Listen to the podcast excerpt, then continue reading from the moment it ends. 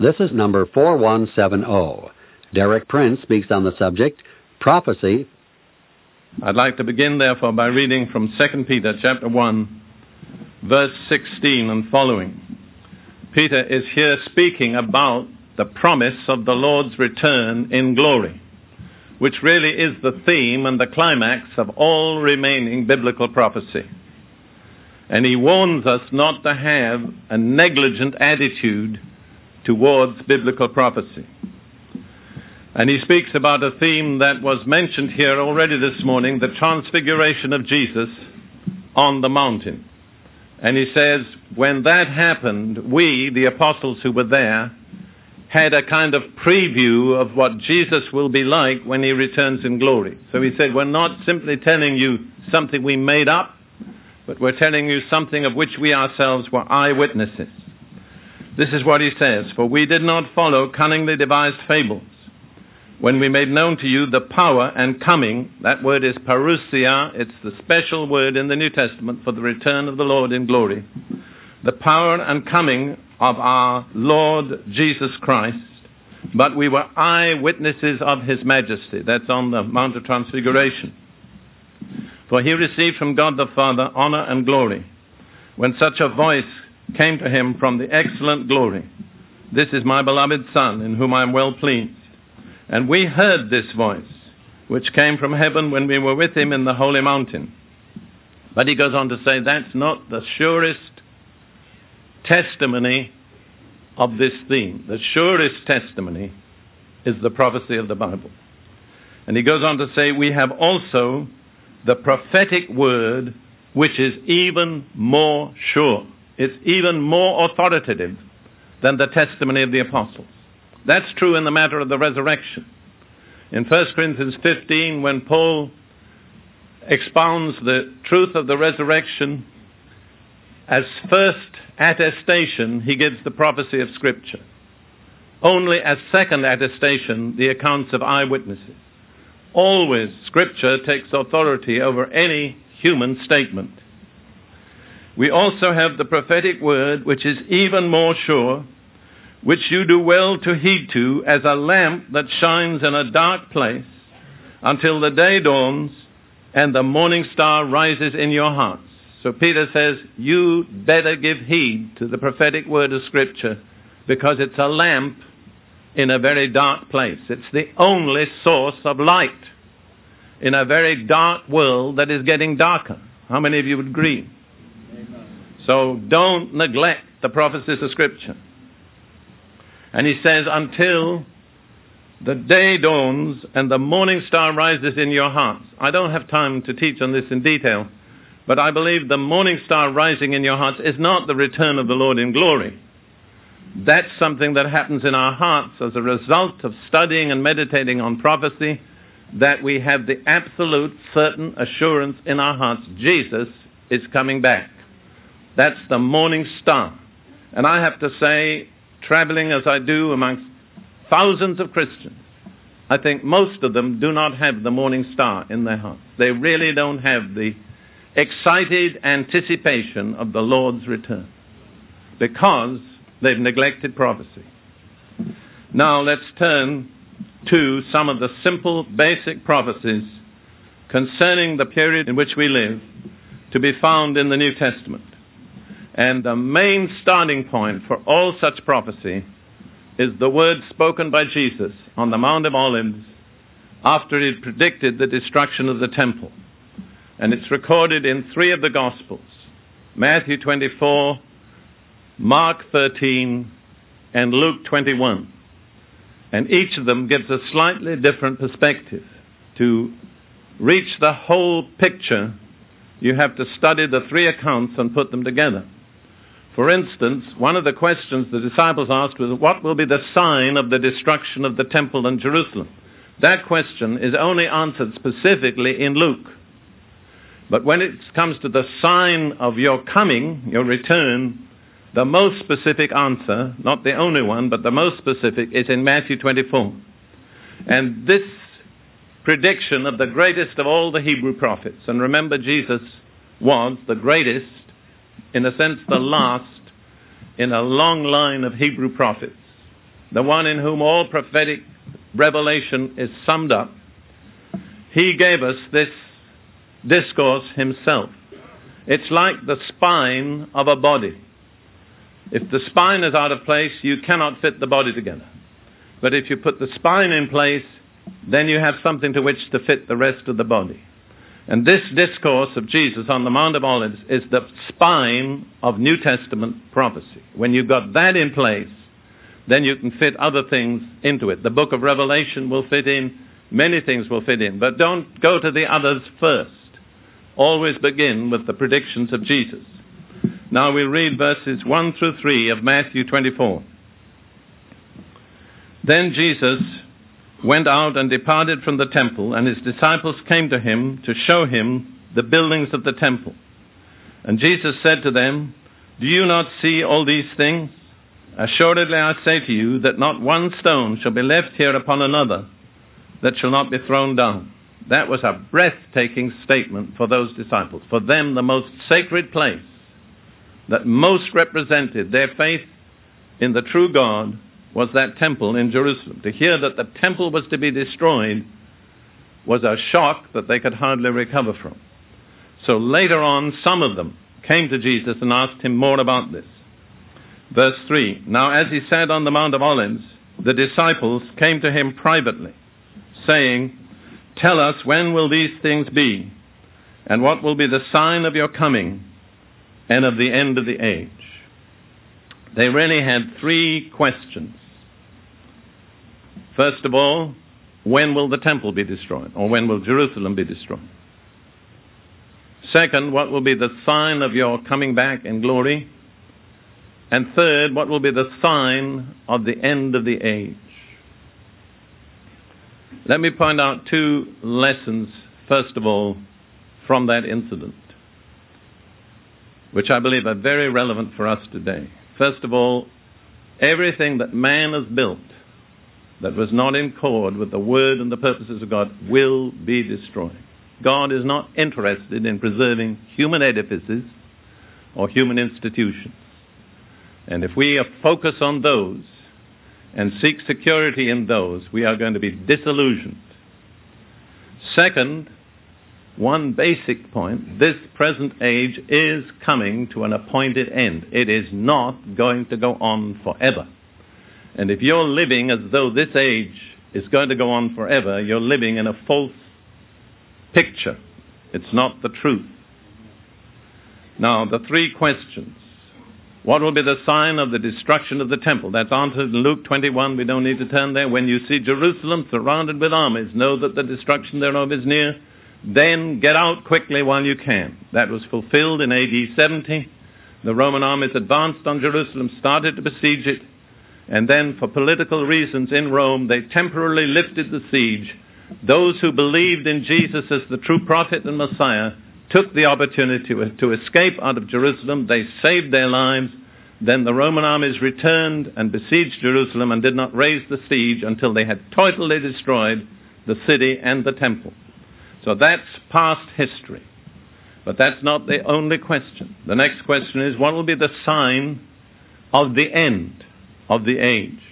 Now, I have a, an opinion, which I will not force on anybody, that the end of the age is not just one single moment, but it's a final, distinctive closing period in this age. And there are reasons to believe that that period will be either seven years or three and a half years. And then the third aspect of the question is what will be the sign that you are coming back in glory. Let me point out to you, first of all, that the scripture abounds with predictions that this age is going to close dramatically in a climax which will be marked by many things, but one of them will be destruction. And if you're not anticipating that, you're living out of touch with reality. We turn quickly to Romans, the ninth chapter. And we read verses 27 and 28. Uh, I'll point out also as we read that the climax to the age always contains a reference to the Jewish people and to their return to their own land. Actually, until the State of Israel was set up in 1948, the prophecies concerning the close of this age could not be fulfilled because they all assumed the presence of the Jewish people again in their own land. Once the State of Israel was set up, it was as if God had said, Now I've set the stage, we can go ahead with the performance. And you'll see that's true here. Uh, Romans 9, 27, 28. I'm reading from the New King James, but I adapt it a little bit, and you find some of what I say is in line with other translations. So there's no one translation that says it all, unfortunately. Isaiah also cries out concerning Israel. Though the number of the children of Israel be as the sand of the sea, a remnant will be saved. Not the remnant, but a remnant will be saved. For he, the Lord, will finish the work and cut it short in righteousness, because the Lord will make a short work upon the earth. The emphasis there is on speed and finality. And here I like the NIV translation of that latter part, which says, For the Lord will carry out his sentence on earth with speed and finality. We're being warned. When it happens, it's going to go quickly and it's going to be final. We could turn for a moment to Isaiah chapter 10, which is the passage that Paul quotes in Romans chapter 9. In Isaiah chapter 10, verses 21 through 23. And again, you see Israel is center stage. A remnant will return, a remnant of Jacob to the mighty God. I believe return there has two implications. One, return to their land, but that's not the end. The second is return to their God. For though your people, O Israel, be as the sand of the sea, yet a remnant among them will return. The destruction decreed shall overflow with righteousness. For the Lord God of hosts will make a determined end in the midst of the land. Let me focus on that phrase, a determined end. Also, again, you note the word destruction. The determined end has in it an element of destruction. I think personally that the destruction is going to be similar to that that took place when the first temple was destroyed. Everything built by man that is not in line with the purposes of God is going to be obliterated. It's going to cease to exist. God is going to make a totally new start. Now, let's go back to Matthew 24 and look at the events leading up to the end. And remember, the final question was, what will be the sign of your coming? Jesus answered that, but he didn't answer it immediately. First of all, he gave a number of signs, plural, which are signs, plural, but not the sign. Finally, he gave the sign, and it's important to see the distinction. All right, beginning now in Matthew 23, verse 4. Jesus answered and said to them, Take heed that no one deceives you. Every single reference in the Bible to the close of this age contains in it somewhere a warning against deception. The greatest single danger that threatens us today is being deceived. And I'll tell you a conclusion of my own. I believe there's only one thing in us that opens the door to deception, and that is pride. I don't believe Satan ever uses any other door to bring deception but pride. The moment we become proud and arrogant, we are exposed to deception. No matter how intellectual we may be, no matter how many scriptures we can quote, that won't make a difference. The only safe place is the place of humility. Then, in verse 5, Jesus says, For many will come in my name, saying, I am the Christ, and will deceive many.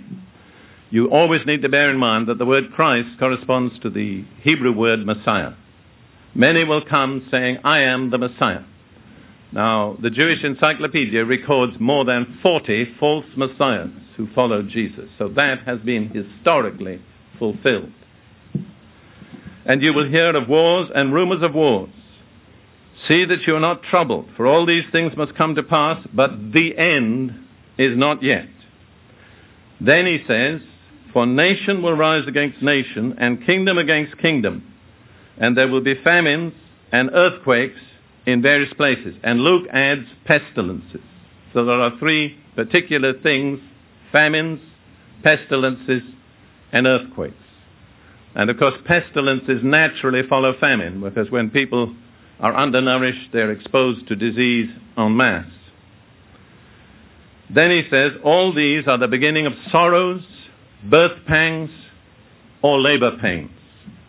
Now, just last month, I think, there was a conference held in Jerusalem uh, of Bible teachers who came together from various nations and parts of the earth to consider what God is saying to the church in the light of His Word.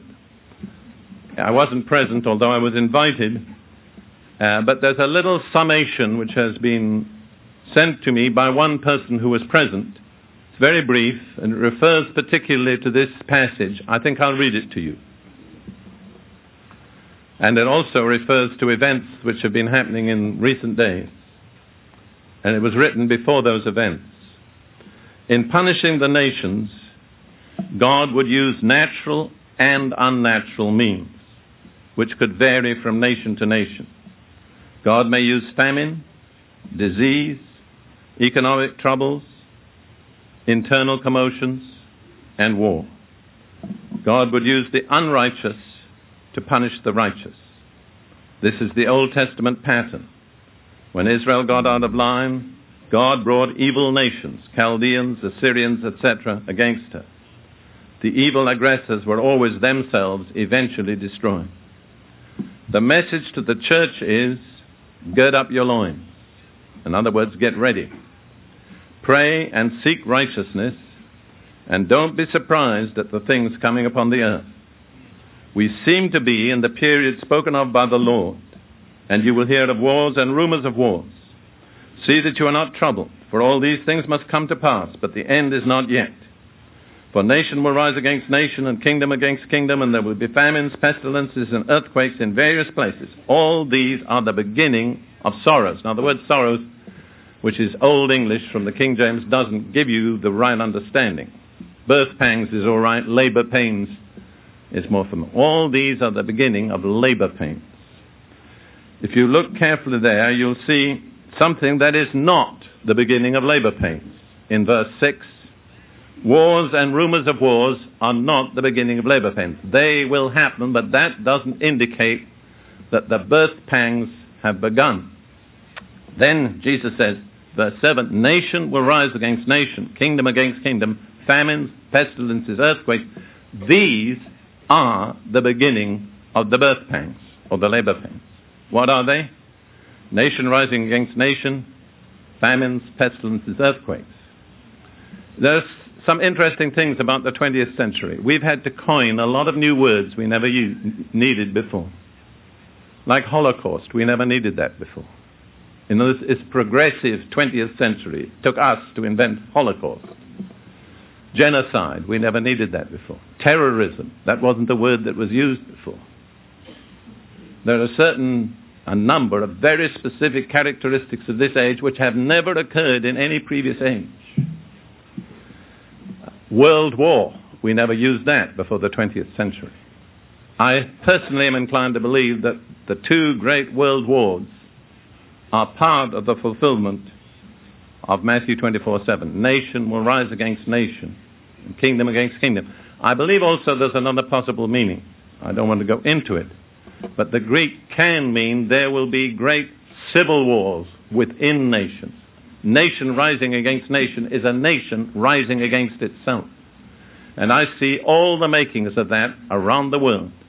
People are becoming more intense, more bitter, more angry in their convictions, less willing to settle it by anything but force. And I see this is going to bring, break out in nation after nation in tremendous, bitter, internal civil conflicts. And I do not see that the United States need necessarily be accepted. If you examine this nation in the last 20 years, people's attitudes have become so bitter, so hostile, so difficult to reconcile. Paul says in 2 Timothy chapter 3 in the last days, men will have a number of characteristics, and one of them is implacable. There's no way you can placate them. There is no way you can achieve reconciliation with them. I think that's one of the factors that's going to bring about what Jesus is talking about here. But then, let me focus on verse 8. All these are the beginning of birth pangs or labor pains. Now, what does he tell us? He's telling us a birth is going to take place. If you don't see that, you're not in line with God. What is going to be born? The kingdom of God on earth. A totally new order on earth is going to be born. And how do we know it's ready to be born when we see the labor pains? Now, you might say, Brother Prince, you're giving a very gloomy picture. Believe me, I haven't finished yet. but you see, how would you think about a young man married to a beautiful wife, and she's pregnant, and the contractions begin? He says, Oh, can't stand this. Doctor, do something. Stop this. I don't want to go through this. How about if the woman says, Doctor, don't let me go through this? Doctor would say, You idiots, you want a baby, don't you? There's no other way. Babies don't come any other way. You don't come down to breakfast one morning and find a baby on the table. now, let me ask you this question. Do you want to see the kingdom of God established on earth? That's the question. All right, it'll only come one way by birth. If you're not prepared to go with, through with the labor pains, just withdraw somewhere.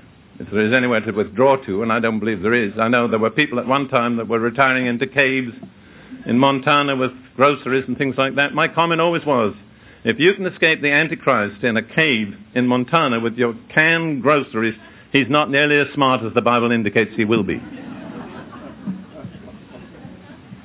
That's not, that's not the way. There is no way out. There's only one way. It's through. If you can once grasp this fact that a birth is going to take place, it's going to change your whole focus and emphasis and attitude. People are praying for peace. That's a wonderful prayer. But it's like praying for a baby but not being prepared to have the birth pains. It's not going to happen that way. Peace is coming, but it's coming God's way. God has got the program. We're looking at it. God is telling us this is the way the birth pangs are going to come. We all know, I, too, I believe too, that when the birth pangs start, they tend to become more frequent and more intense the nearer you get to the birth. That's how it's going to be on earth. Things are not going to get easier. The tension is not going to relax. The pressures are not going to decrease. They're going to increase. Now, that's either bad news or good news according to your viewpoint. If all you want to live, do is live secure and un, undisturbed on this earth, that's bad news. But it's true even so. But if you're looking for the kingdom of God, what is it? It's good news. That's right. Okay, now let's look at the rest of the birth pangs which follow. And I want you to notice the word then, which occurs, I think, four times in these verses. It's the emphatic word.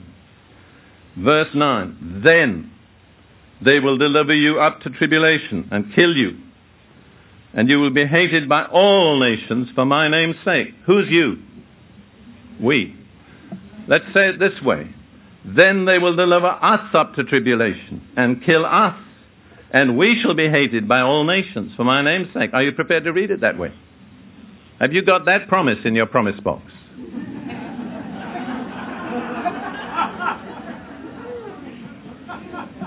Listen, I want to challenge you. I want to challenge you. Are you prepared to say that with me? Now, if, you, are not prepared, don't say it. But as far as I'm concerned, there's no way out. I mean, the birth is going to take place. These are the labor pains. All right. Then they will deliver us up to tribulation and kill us, and we shall be hated by all nations for his name's sake. Praise the Lord. Now, I'm not insincere when I say praise the Lord. I mean it. Okay, let's go on with the birth pangs. Verse 10. And then, notice the then. Many will be offended and will betray one another and will hate one another. And there's no question that that's referring to professing Christians. Many will give up their faith because of the persecution. They'll turn against one another. They'll save their own lives by betraying their brothers. Then many false, then, notice the then, many false prophets will rise up and deceive many. Wherever you find a cult, there is a false prophet. The multiplication of cults indicates the multiplication of false prophets. Verse 12. And because lawlessness will abound, the love of many will grow cold. The correct translation, which you'll find in the NIV, is the love of most will grow cold. Would you agree that lawlessness is abounding in a way that we've never known it abound since we've been alive on this earth? And I think since there's been a nation on the face of the earth. Verse 13. But he who endures to the end shall be saved. Now that's not a totally correct translation. What it says is, he who has endured to the end will be saved. You're only saved when you get to the end. In this sense, you understand? It's interesting, but if you just uh, make a note in the NASB, it translates this verse, he who endures to the end will be saved. But in Mark 13, 13, it says, he who has endured to the end will be saved. But the words are the same. So it's an inconsistency in the translation. But the correct translation is, he who has endured to the end will be saved. You are not saved till you get to the end. All right, that's the birth pang. Now we come to the answer to the question. What will be the sign of my coming? These are signs, birth pang. Now we come to the sign in verse 14. This gospel of the kingdom will be preached in all the world as a witness to all the nations, and notice the next then, and then the end will come. What is the sign of the end? The preaching of the gospel of the kingdom in all the world to all nations. In other words, brothers and sisters, if you are a believer, the initiative is with us. It's not going to be the actions of dictators or politicians or scientists or military commanders that will actually precipitate the end. It's going to be the action of God's church because we are the body of Christ in the earth and God never bypasses his body to get his job done. See, that gives us both a tremendous significance and a tremendous responsibility. God is relying on us to do what's necessary to precipitate the end. Now, we'll go on. We're going on to verse 15. We read 15 through 22. The next thing, and I believe myself, this is the end, not the final cutoff point, but the period of the end. It's a period of great tribulation tremendous distress. Beginning in verse 15. Therefore, when you see the abomination of desolation spoken of by Daniel the prophet, standing in the holy place, whoever reads, let him understand. Now, this is a reference to a prophecy in Daniel we cannot take time to refer to, but the holy place unquestionably must refer to Jerusalem. Then let those who are in Judea flee to the mountains. Notice now the focus is where? In Israel. That's right. Uh, so we're talking about Judea, which is basically, not totally, the area of the state of Israel today. Let him who is on the housetop not come down to take anything out of his house. You understand the houses in that part of the world have flat roofs. So you come down on an outside staircase. You don't even go inside the front door to get something out of your house. So urgent is the need to escape. Let him who is in the field not go back to get his clothes. But woe to those who are pregnant and to those with nursing babes in those days. And pray that your flight may not be in the winter nor on the Sabbath. That's a remarkable prayer, isn't it? Lord, we know we're going to have to flee. But please don't let it be on the Sabbath or in the winter. God sort of gives you certain margins that you can pray in. Why would it matter if the flight was on the Sabbath? There is no public transportation on the Sabbath and a large group of people suddenly exiting from the city would be very conspicuous. See how totally it assumes the re-establishment of the Jewish state, that this couldn't be fulfilled without that. Then go on, for then, and notice the next then, for then there will be great tribulation, such has not been since the beginning of the world until this time, no, nor ever shall be. There's going to be a period of such intense pressure, agony, and suffering that it's without parallel in the history of the human race and never will be paralleled again. And if you consider what happened in Europe during the Holocaust, and consider that something is coming that will excel that, that's something to ponder on. Verse 22 And unless those days were cut short, no flesh would be saved. But for the sake of the elect or the chosen ones, those days will be cut short. So, whatever the period is, let's say it's seven years, in order to preserve a remnant, God will cut off the end of the period. The word is used in secular Greek of cutting off a dog's tail. You know, usually, or many times, you cut off a dog's tail, and that's, that's the meaning of the word. Just the last little end is going to be cut off. So that's, that's the picture. Now, Jesus then goes on to warn his disciples if anybody tells you at that time that I've come and I'm out in the desert or in some secret place, don't believe them. You know, that's the teaching of the Jehovah's Witnesses that Jesus has come and is on the 20th floor of a building somewhere in New York City. They don't tell you that when they come to your homes, but when you're initiated, that's what they tell you. So don't get initiated. Now, we're going on to the climax. Verse 29. Immediately after the tribulation of those days, Notice there's not going to be any large gap of time between the tribulation and what Jesus is speaking about now. There have been those who have interpreted the tribulation as the destruction of Jerusalem in 70 AD. That is ridiculous. 19 centuries have elapsed. That's not immediately after.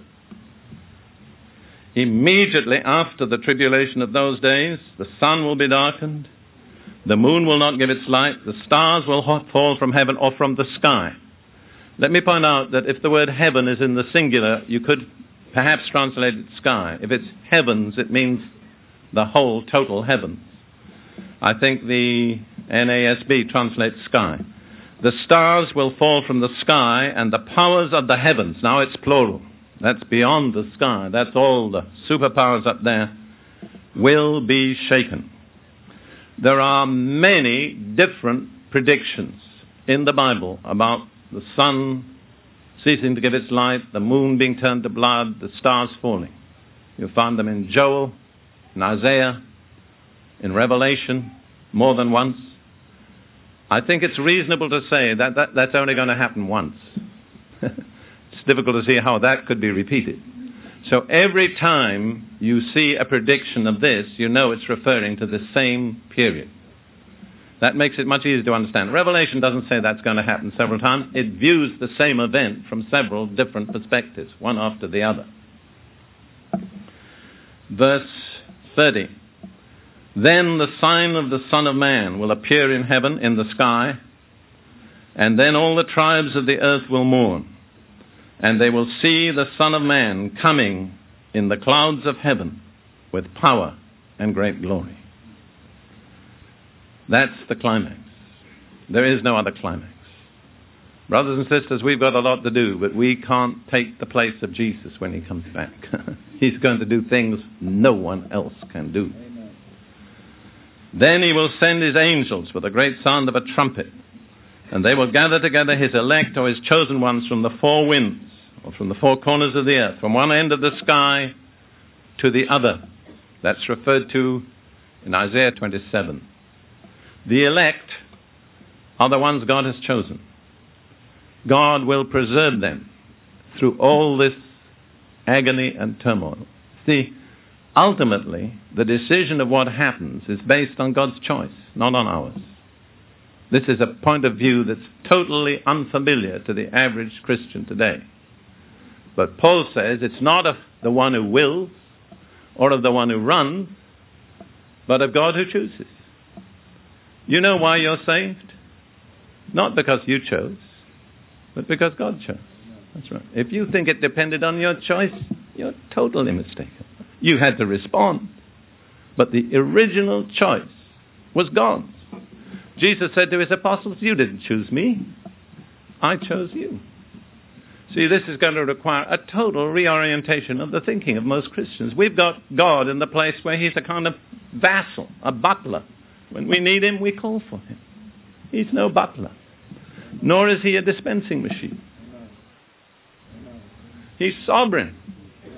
Scripture says, of His own will He begat us with the word of truth, that we should be a kind of first fruits of His creation. The baby never tells the father, beget me. He arrives because the Father begot him. That's why. Whose choice was it? Whose choice was it that you were born of your parents? Yours? Or your parents? Your parents. See, unless, unless we can adjust our thinking in line with God, we're going to be unprepared and ill equipped for what lies ahead. Now, I want to speak, and as I close, on the appropriate response from us. I do believe what I've said is almost, well, let's say, if you really believe the Bible means what it says, it's hardly possible to dispute what I've said. It is so clear, so specific. I mean, it doesn't leave any room for doubt. Jesus didn't intend to leave any room for doubt or for double interpretation. So we're confronted with these facts. We're also confronted with a world situation which already bears many of the marks of the signs of the end of the age. Not all of them, but many of them. I don't have time this morning to go into the details of that.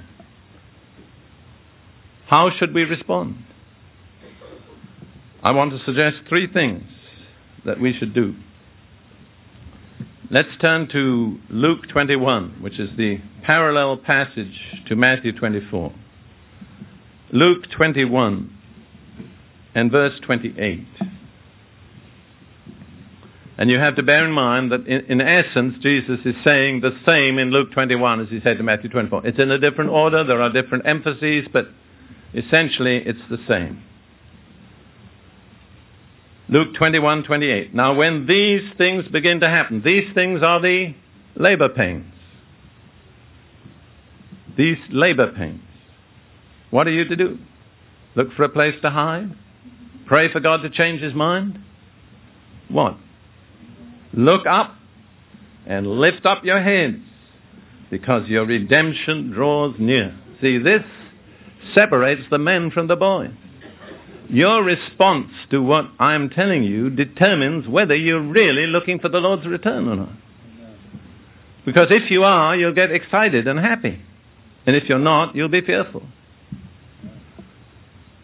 So just let the Word of God do a little inner analysis of your attitude. The Bible says we should be eagerly awaiting His return. He's coming back for those who are waiting for Him. Maybe you need to be awakened. Maybe you're not awaiting Him. Maybe you're expecting this age to go on forever. Maybe you've settled down in this present world system. It is not the home of any true Christian. Here we have no continuing city. We look for the one which is to come. See, this is where uh, the people are going to be sorted out. If you're not excited about the coming of the Lord, I want to suggest to you that by the time a lot of things have happened, you'll be longing for his coming. God has his way of changing your attitudes. As long as you've got a nice, easy job and you go to the office from 8 till 4 and you have a car and a nice home and you put a little in the offering from time to time and you say a few prayers, why should you be excited about his coming? But when some of these things start to happen, you suddenly begin to realize, God, we need Jesus and we need him quickly. I thank God that God has made it real to me. I need Jesus anyhow. No matter how this world treats me, well or ill, it's not my home. This is not my resting place. I don't have any final hopes here. My hope is the return of the blessed Lord in glory. The day star has risen in my heart, but it didn't rise until I looked into the prophecies of the Bible. And I'll tell you something else. I can preach it, but I can only believe it if I live in the Word of God. If I get too occupied with other sources of information, the reality of the Lord's return becomes very dim.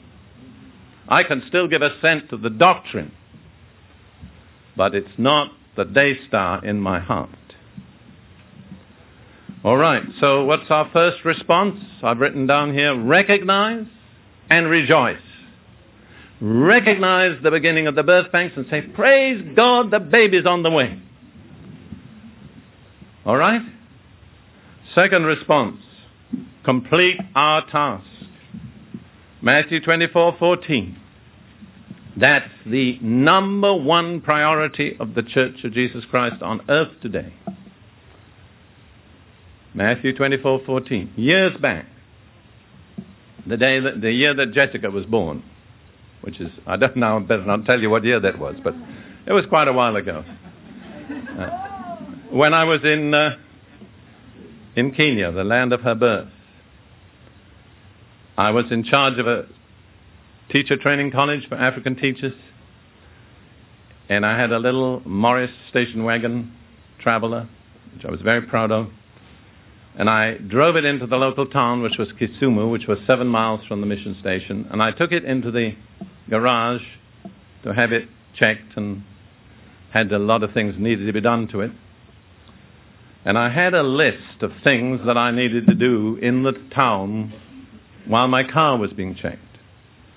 But as I walked out of the garage, the Lord said to me inaudibly, Not only does your car need service, you need service too.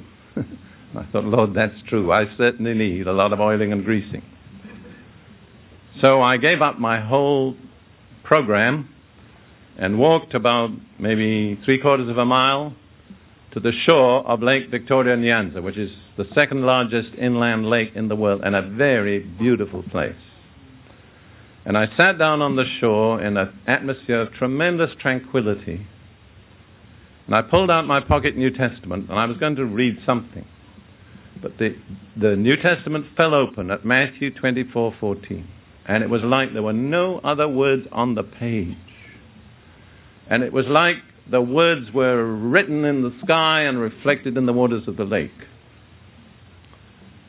This gospel of the kingdom shall be preached in all the world as a witness to all nations, and then the end shall come. And God said quietly to me, This is priority number one for my people. And I was in educational work at the time, and I knew I had a commitment that I had to fulfill. But I said to the Lord, I said, Lord, if what I'm doing is not fully in line with your priorities, I want you to adjust me. But I want to bring my life into line with your priorities. Actually, I prayed that, well, I told you, more nearly 30 years ago.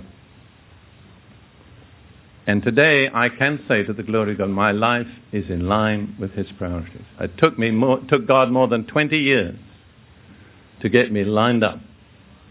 So you can pray a prayer that it may take quite a while for God to answer. But today, Matthew 24:14 is the thing I live by. I breathe it. I think it. I pray it. And it's the whole thrust of my ministry. And I want to say to the glory of God, God is enabling us in Derek Prince Ministries to fulfill this, to proclaim the gospel of the kingdom to all nations. Many of you know it's already in all three Chinese dialects, reaching more than one billion Chinese people. It's in Spanish, reaching the whole of Central and South America. Very shortly, God helping us, it'll be in Russian.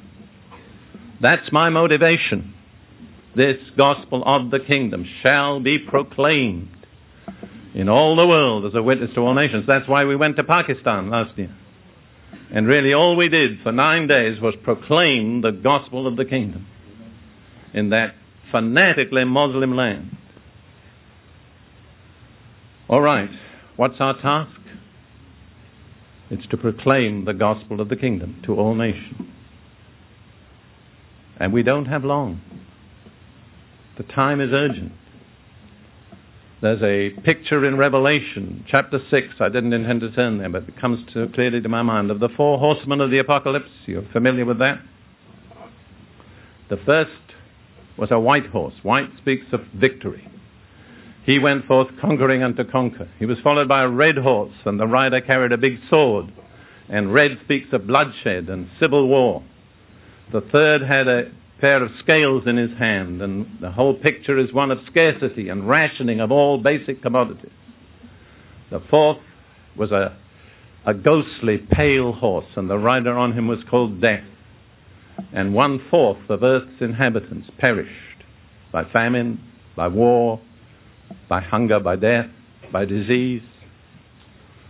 The next, the fifth picture is the martyrs under the altar crying out to God, How long, God, before you avenge our blood on those who dwell on the earth?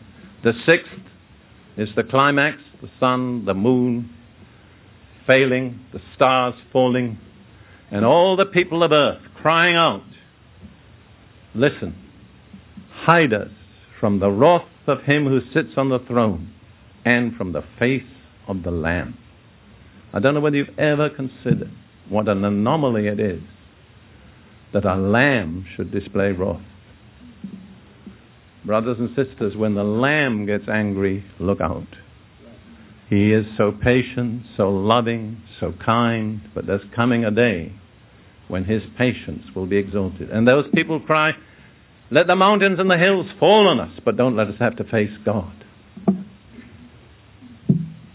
Now, going back to the first four horsemen.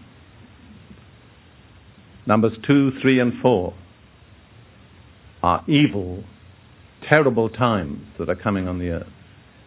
But I believe number one, the white horse, is the gospel.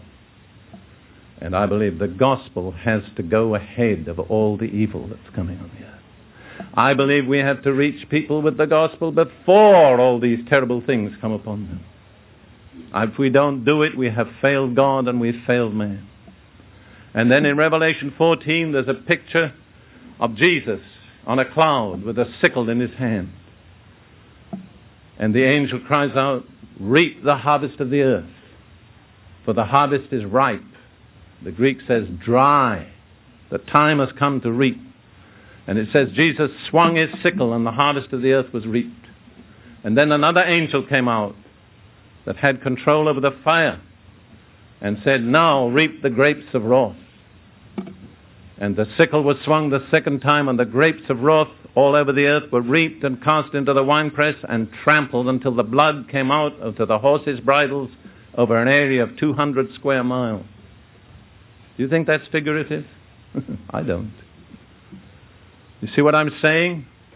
First the harvest of mercy, and then the harvest of judgment. That's why we can't just sit back and say, well, there's plenty of time. Things aren't so bad as people say. Things aren't so bad because God is giving us an opportunity to get ahead of the rider on the red horse and the black horse and the ghostly pale horse. Our task is urgent. There is no time to lose. The final application I want to give, I turn to two passages in John. First of all, chapter 9 and verse 4. John 9, verse 4, the words of Jesus. And then John 12, verse 35. The, the thought is the same. Jesus says in John 9 4, I must work the works of him who sent me while it is day. The night is coming when no one can work. I believe that. I believe there's a night coming when we will not be able to work. It'll be too late to say then, Lord, I'll go out with the gospel. You can't do it when night comes. And John 12:35 Then Jesus said to them, "A little while longer the light is with you. Walk while you have the light, lest darkness overtake you. He who walks in darkness does not know where he's going. I believe that's true. I believe we have the light just a little longer. We just have time to get the job done. We have no time to waste, no time to spare, no time for self indulgence, no time for emptiness and foolishness, but just enough time to get the job done. I believe this gospel of the kingdom will be preached in all the world because Jesus said it would. The question, brothers and sisters, is what are we going to do about it? What are you going to do about it? I know what I'm going to do. I've made my mind up. I'm going to do everything I can to fulfill that command. Listen, even if you didn't believe the prophetic insight I've given you, there's just a simple command from the Lord go into all the world and preach the gospel to every creature. That has never been withdrawn. It's still as much in force today as when Jesus first spoke it. You know what we're guilty of? Shall I tell you in one word? Disobedience. May God grant us to repent. God has been visiting us these early morning prayer meetings in a wonderful way. He's given us repentance of many areas, but I believe this is an area that really we haven't yet faced up. Our failure to be committed to bringing the gospel of the kingdom to all nations. You say, I'll wait till it gets a little easier. It's not going to get any easier. If you go back to Matthew 24, 9 through 13, you'll find Jesus says, You'll be hated of all nations. Many will fall away. There'll be many false prophets. And in that context, he says, this gospel of the kingdom shall be preached in all the world. God isn't going to make it easy, but he's going to make it possible. What is your decision? Where are you going to be found? How will you respond?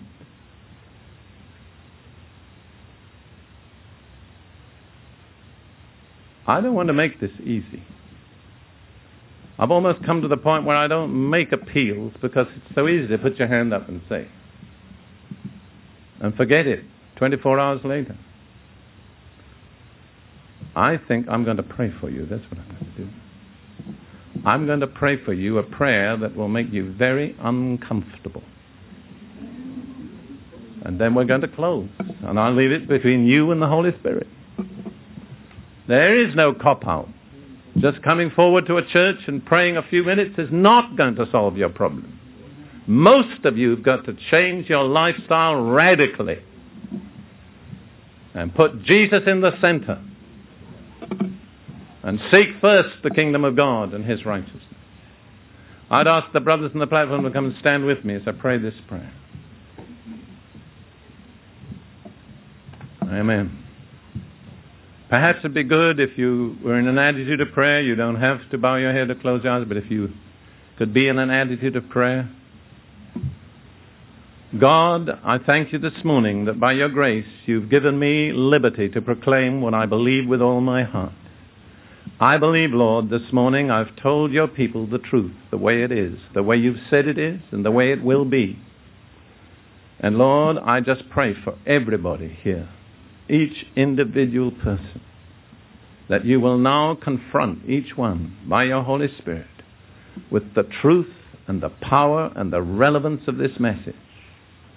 And that you'll help each one here to make any decision that's needed, any adjustment that's needed. Lord, how much we as your people need to change our ways, to change our lifestyle, to change our priorities. Help us, Lord. I pray for all of us. Help us, Lord, not to simply choose the way we want to go or the things we want to do, but help us, Lord, to line up with your priorities at this critical hour. Lord, I pray that we may not fail you. Jesus, I pray that we may not cause you unspeakable grief by totally setting aside what you've told us, Lord. Oh God, the message was earlier. Hear what God says. And I pray, Lord, I pray that you'll open the ears of your people to hear and to obey, Lord. Do a mighty work in all of us, Lord. Wherever we need to be changed, change us, Lord. We don't know the many areas in which we need to change. But we ask you to change us in every one of those areas and bring our lives into line with your word and your will. In Jesus' name. Now, if you say Amen, you're going to be changed. Amen. Amen. For more information about Derek Prince or Derek Prince Ministries, visit us online at derekprince.org.